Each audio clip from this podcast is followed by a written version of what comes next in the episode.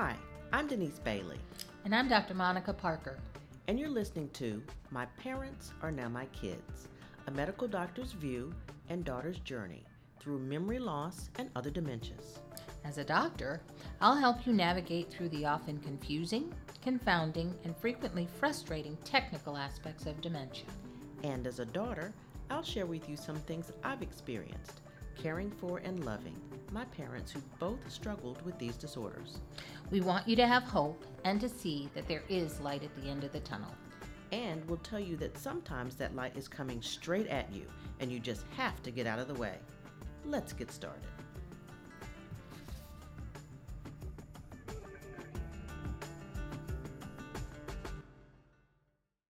We now pick up where we left off with our discussion on our last podcast. So, Dr. Monica, what are some of the up to date websites that our listeners can get clinical information?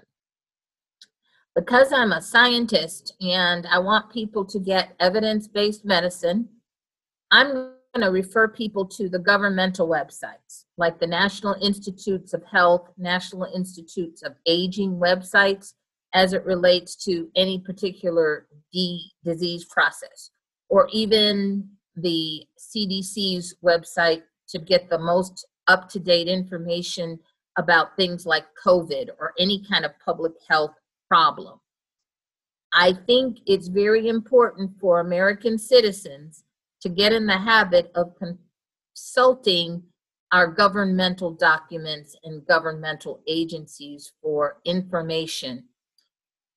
Specialty websites are going to have updates, but a lot of times, as it relates to healthcare, for example, Medicare is only going to pay for certain things, not everything that we advocate or we talk about in terms of health. And it's important that you know what they're going to pay for. So consult the CMS Medicare uh, website. I think it's medicare.gov website to understand what um, changes, excuse me, there might be for Medicare payment uh, for healthcare information, depending upon what the entity is.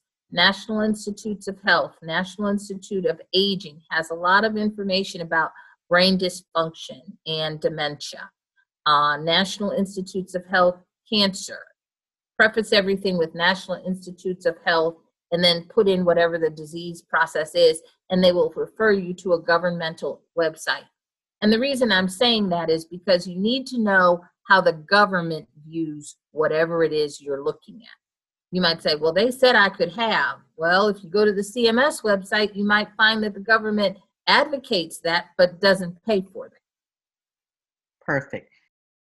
So, lastly, um, one of the websites I looked at was something called the simpledollar.com. Now, I know it's not something you advocate and it's not um, government, but we're going to talk about this in a future podcast. I've been saying this, but as a caregiver, I need to know how to pay for my mother's care and and how to figure that out.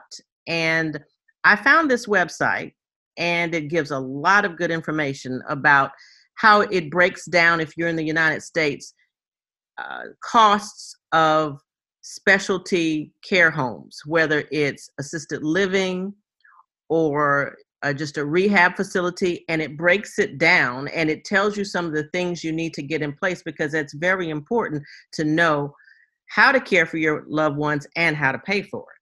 That's really important.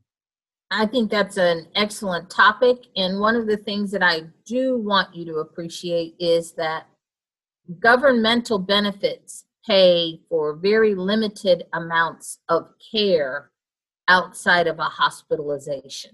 Some people say, well, I've got Medicare and Medicare should pay for this and pay for that. Medicare does not. Most custodial care, the care that most of us do on a daily basis for our loved ones, fixing meals, getting them dressed, getting them bathed, that is not covered by Medicare unless you're what we call dual eligible and you have Medicaid. And depending upon what county you live in, they may not have the resources to send in a health care aide, that's what they call them, to come in and help you bathe that person and get them up. for the most part, those are going to be out of pocket expenses.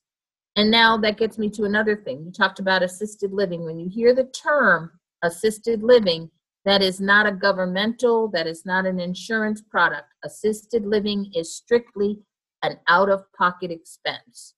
So if the person has a monthly stipend or governmental check, that governmental check can be used to pay for that. But there's not an insurance that pays for it. Now, do you have long term care insurance? Most people do not have a long term care insurance that pays for assisted living. There are benefits if you're a veteran that you may be able to access along those lines. Now, what's the difference between assisted living, nursing home, and personal care homes? Personal care homes are, again, private pay, but they're not necessarily regulated. They're not governmentally regulated. They have to be registered, but it's maybe like a house down the street from you, maybe a three bedroom house, but they may be taking care of three or six people in that house, but that's all.